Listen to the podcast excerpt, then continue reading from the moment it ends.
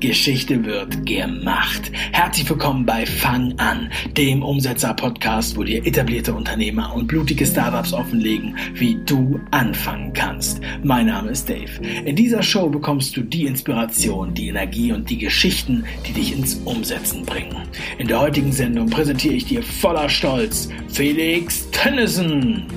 Felix berät alle Startups, bevor sie in der Fernsehshow die Höhle der Löwen pitchen dürfen.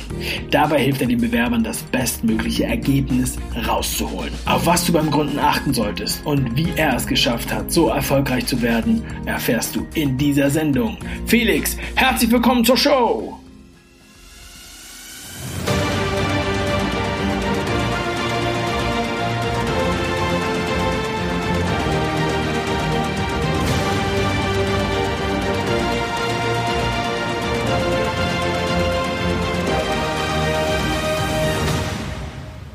Hallo, schön, dass du dabei bist. Sag doch mal, womit verdienst du eigentlich dein Geld? Beziehungsweise, was verkaufst du?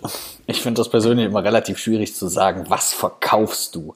Weil Verkaufen immer so impliziert, dass man irgendwie was anbietet, was zwangsläufig nicht unbedingt einen großen Mehrwert bietet. Also zumindest nach meiner Auffassung.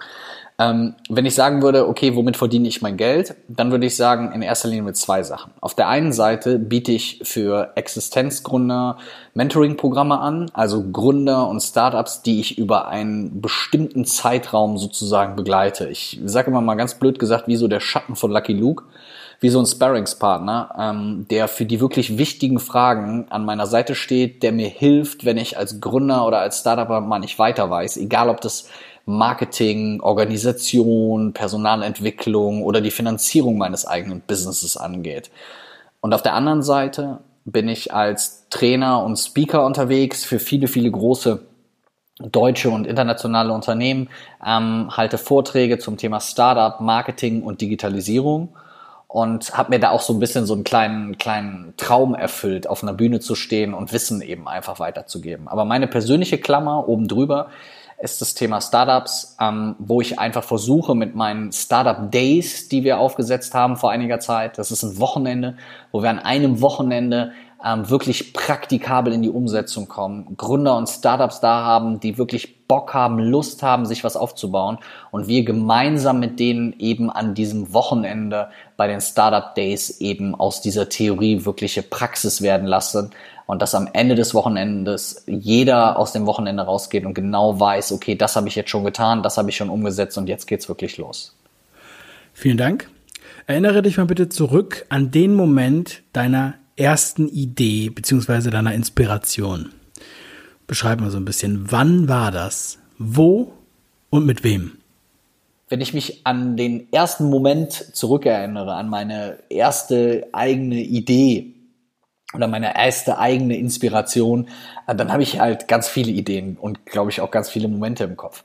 Ich habe schon als Teenager mir verschiedene Startups, würde man damals, glaube ich, nicht sagen, aufgebaut, Gründungen gestartet, habe verschiedene Dinge ausprobiert, habe Partys organisiert, habe Horoskope verkauft.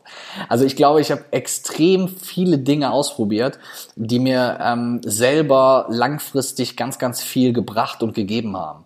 Weil die Erfahrungen, die ich aus diesen verschiedenen Gründungen sozusagen mitgenommen habe, die waren ganz, ganz hilfreich. Und wenn ich an Inspiration denke, dann gab es viele Leute, die mich auch sehr stark inspiriert haben. Also mein Großvater zum Beispiel hatte einen großen Heizungssanitärbetrieb, so, und hat da immer Heizkessel verkauft und ist von Tür zu Tür und hat seine Produkte verkauft und hat mir immer erzählt, Jung, das Allerwichtigste, das ist immer Vertrieb, du musst Produkte verkaufen können. Also mein Großvater war selber für mich eine sehr, sehr inspirierende Persönlichkeit, von der ich ganz, ganz viel mitgenommen habe und ganz viel lernen durfte. Dafür bin ich total dankbar. Und abgespielt, also örtlich, hat sich das vor allem damals in meiner kleinen Heimatstadt, also mein kleines Dorf oder mein kleines Städtchen, gehörte zu einem auch nicht wirklich großen Städtchen, zu der Stadt Viersen. Und da habe ich sozusagen auch angefangen und habe da auch mein erstes Büro gehabt, mein erstes Coworking Space, damals eine Bürogemeinschaft wahrscheinlich eher genannt, und habe da sozusagen angefangen und bin da gestartet. Wie hast du angefangen? die ich ganz konkret angefangen habe, war eigentlich gar nicht so kompliziert. Also ich würde jetzt gerne, könnte jetzt, wie viele das machen, irgendwas mit Fließbandarbeiter, Studienabbrecher oder Schulabbrecher erzählen. Aber ich muss ehrlich sagen, ich habe ganz normal klassisch Abitur gemacht. Ich habe nach dem Abitur studiert und habe Marketing studiert.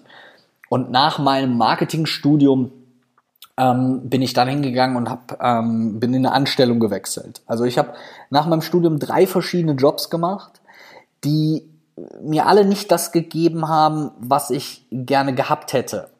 Und habe immer wieder gedacht, naja, es liegt halt irgendwie vielleicht doch am Arbeitgeber, und bin dann wieder gewechselt. Dann habe ich gedacht, es liegt doch am Arbeitgeber, und bin wieder gewechselt.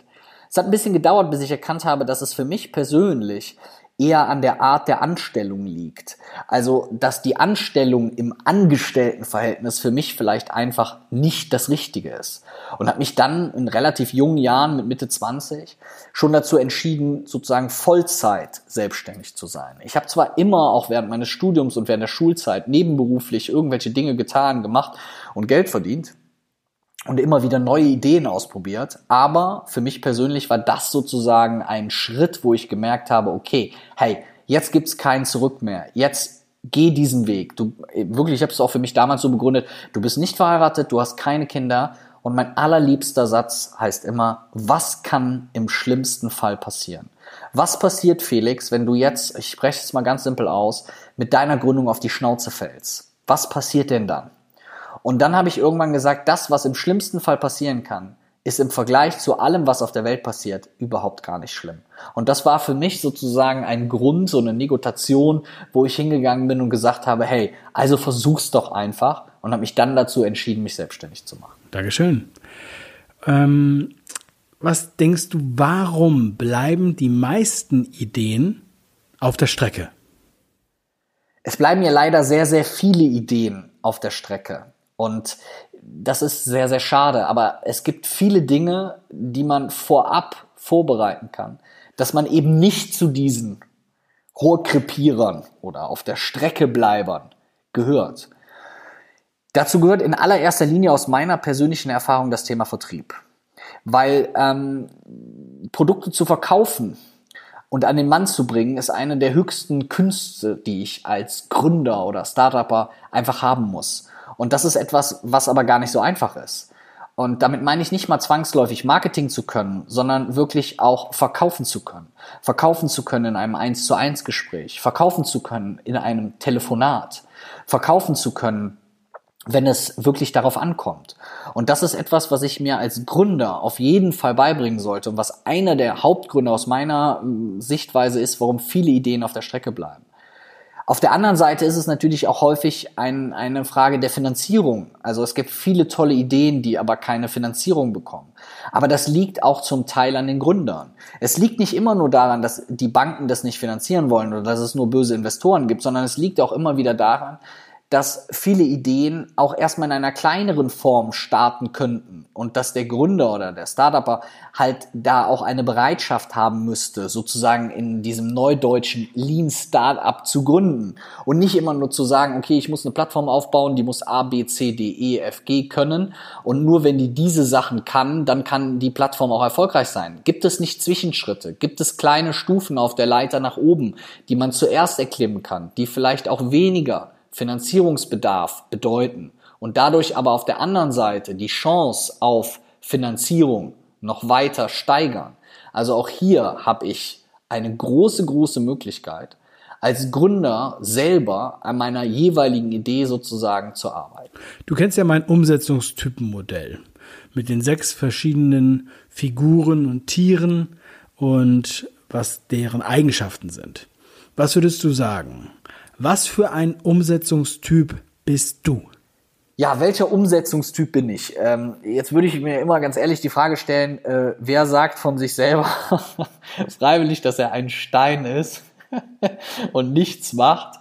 Oder wer sagt von sich selber freiwillig, dass er ein Hahn ist, also ein Schnacker, der Eier legt, aber nie in die Umsetzung kommt? Also dementsprechend sind ja für mich auch schon alleine aus persönlichen Befindlichkeiten einige Typen ausgeschieden.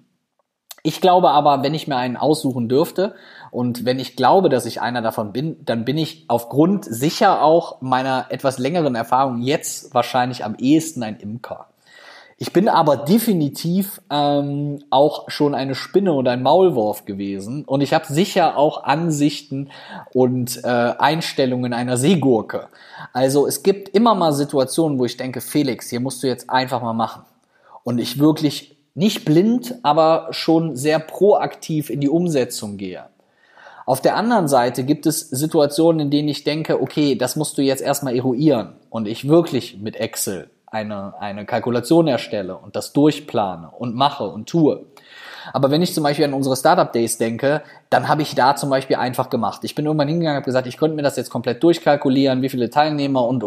Aber ich habe gesagt, ich habe da jetzt so viel Bock drauf, ich will das unbedingt machen und dann mache ich es jetzt einfach auch.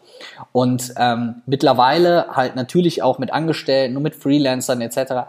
kommt man häufig so ein bisschen mehr in so eine Delegierfunktion und die versuche ich da zu erfüllen und damit bin ich wahrscheinlich am ehesten dann halt ein Imker.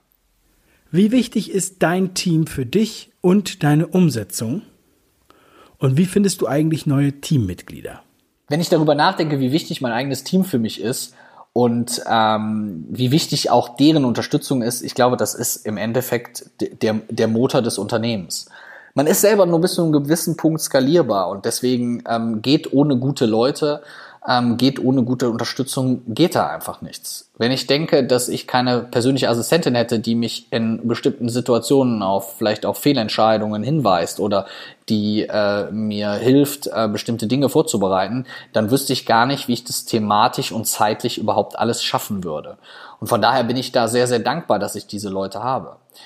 Die Frage beinhaltet aber natürlich schon eins der allergrößten Probleme, nämlich wie finde ich die richtigen Teammitglieder oder wie finde ich die überhaupt? Und hier muss ich als Unternehmer oder vielleicht auch als Startupper und Selbstständiger halt vor allem auch ein Stück weit kreativ sein, weil mit großen Unternehmen und deren Maschinerie und deren Kapital für Stellenausschreibungen werde ich wahrscheinlich als Unternehmer, als kleiner Unternehmer nie mithalten können. Dementsprechend ist es sehr, sehr wichtig, dass ich mir Gedanken dazu mache, was kann ich tun, was kann ich machen, dass meine Stellen trotzdem für meine jeweilige Zielgruppe interessant sind. Und das Interessante finde ich, dass man in dem Fall die potenziellen Mitarbeiter, die neuen Mitarbeiter, neuen Teammitglieder auch manchmal sozusagen als Kunden betrachten sollte und überlegen sollte, welche Bedürfnisse haben denn diese Leute wirklich? Was sind die Gründe, warum die den und den Job gewählt haben, die und die Ausbildung gewählt haben oder das und das Studium gewählt haben? Und wenn ich da schon ein Stück weit weiter bin und genau weiß, warum zum Beispiel ITler geworden sind und welche Ansprüche ITler an Jobs haben, dann werde ich auch in meiner Kommunikation in der Erfüllung dieser Bedürfnisse wesentlich erfolgreicher sein. Und diese Dinge muss ich aber als Unternehmer für mich selber natürlich auch erstmal rausfinden und eruieren, weil nicht jeder springt auf den Faktor Gehalt an. Dem einen ist die Arbeitsatmosphäre wichtig, dem anderen das Gehalt, dem anderen irgendwelche Bonus- oder Sonderzahlungen. Und so gibt es unterschiedliche Faktoren und ich muss rausfinden, die Zielgruppe, die ich für mich akquirieren will. Welche konkreten Bedürfnisse haben die? Und kann ich diese Bedürfnisse schon in meiner Ausschreibung zum Beispiel anteasern? Aber kann ich vielleicht auch Wege der Kommunikation, der Mitarbeiterfindung wählen, die vielleicht abseits der klassischen Wege sind? Ich habe zum Beispiel relativ viele Mitarbeiter auch über Social Media gefunden, abseits von klassischen Jobportalen. Ja, wie kriege ich Leute dazu animiert, meine Jobs vielleicht oder meine Ausschreibungen ein Stück weit weiter zu empfehlen? Auch hier gibt es Möglichkeiten und Ansätze und auch Dinge, die ich sozusagen machen sollte. Was bedeutet für dich Macher-Mindset? Macher-Mindset, finde ich, ist schon mal auf jeden Fall ein schönes Wort. Also ich darf als Macher-Mindset oder im Macher-Mindset natürlich kein Hahn sein, um mal in den Begrifflichkeiten zu bleiben. Ich muss die Bereitschaft haben, Risiko einzugehen, um es mal mit einem Satz ganz simpel zu sagen. Ich muss die Bereitschaft haben, Entscheidungen zu treffen. Ich muss die Bereitschaft haben, Entscheidungen zu treffen, die nicht immer im Sinne aller sind. Auch das gehört sozusagen dazu. Ich nenne das manchmal proaktiv ein bisschen böse oder provokant, vielleicht besser gesagt, so ein kleines Diktatorgehen. Also ich muss einfach die Bereitschaft haben, da bestimmte Entscheidungen zu treffen und Dinge zu tun. Ich erinnere mich immer gerne daran, wie man als Kind das erste Mal auf einem 5-Meter-Brett gestanden hat und wie man mit schlotternden Knien, also zumindest war das bei mir so, dort gestanden hat und nicht wusste, wie mache ich das jetzt? Wie gehe ich damit um? Kriege ich das irgendwie auf die Reihe? Und irgendwann muss man aber die Bereitschaft haben, da runterzuspringen. Das bedeutet nicht, dass man blindlings jedes Risiko eingehen sollte, was sich einem sozusagen bietet. Aber man muss die Bereitschaft haben, bestimmte Entscheidungen zu treffen, bestimmte Dinge zu tun und bestimmte Dinge zu machen, um einfach als Unternehmer dort erfolgreich zu sein. Das ist für mich ein ganz, ganz großes Stück aus dieser Begrifflichkeit Macher-Mindset. Jetzt stell dir bitte einmal vor, du wärst wieder ganz am Anfang, du hättest kein Geld, aber dasselbe Wissen und Mindset wie heute. Wie würdest du anfangen? Wenn ich mir jetzt nochmal vorstellen würde, ich würde nochmal ganz neu starten und hätte aber das Wissen und das Mindset wie heute. Ich glaube, das allererste, was ich mir selber sagen würde, ist, Felix, sei mal noch ein bisschen selbstbewusster. Glaub mal an das, was du kannst. Verkauf dich nicht unter Wert, weil gerade mit Mitte 20, wenn du dich selbstständig machst und dann als Coach, Berater und Speaker, dann hast du das Gefühl, alle Leute sind dir überlegen, alle Leute haben viel mehr Erfahrungen, alle Leute sind wahrscheinlich noch viel besser. Und das hat für mich lange gedauert, bis ich gemerkt habe, hey, du bist ja ganz gut in dem, was du tust, ohne das irgendwie eingebildet zu meinen. Und das war was, was ich gerne meinem vermeintlichen, wie man so schön sagt, jüngerem Ich ein wenig empfehlen würde. Und etwas, was ich auch lernen würde, weil ich glaube, das hätte die Geschwindigkeit meiner eigenen Gründung erhöht. Und was ich definitiv auch noch machen würde, ist, ich würde für mich selber versuchen zu akzeptieren, dass es absolut in Ordnung ist, dass nicht alles klappt. Und das hat für mich auch relativ lange gedauert, weil ich bin da schon ein wenig perfektionistisch veranlagt und hatte immer ein wenig Schwierigkeiten damit, wenn ich gemerkt habe, dass etwas nicht funktioniert hat. Also auch das würde ich sozusagen tun. Wenn das Wie sich aber auch darauf bezieht, mit welchem Thema oder mit welcher Arbeitsweise, dann würde ich, glaube ich, auch hingehen, um mich noch mehr direkt von Anfang an mit anderen vernetzen. Ich habe am Anfang ein wenig den Fehler gemacht, dass ich dachte, naja, die Begrifflichkeit Solopreneur bedeutet automatisch auch, dass ich solo und alleine arbeiten muss. Und das ist völliger Quatsch. Es gibt so viele Leute, die den gleichen Weg gehen. Also warum nicht ein Stück weit den Weg gemeinsam gehen? Ich finde das so schön in der Begrifflichkeit zum Beispiel des Jakobswegs. Wenn man den Jakobsweg läuft, dann kann man natürlich locker, wenn man möchte, 100, 200, 300, 400, 500 oder 1000 Kilometer den Weg komplett alleine gehen.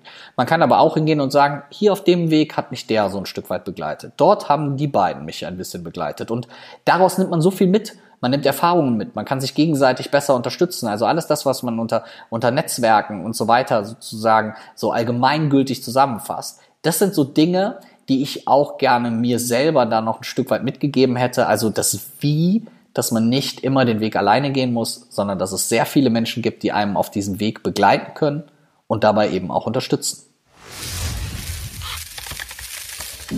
Das war gemachte Geschichte von Felix Tönnesen hier beim Fang an Podcast. Felix, vielen lieben Dank für deine Offenheit und deine Antworten. Mehr Erfolgstipps von Felix Tönnesen gibt es in seinen Büchern. Außerdem verschenkt er ein Startup-Starterpaket. Den Link findest du in den Shownotes.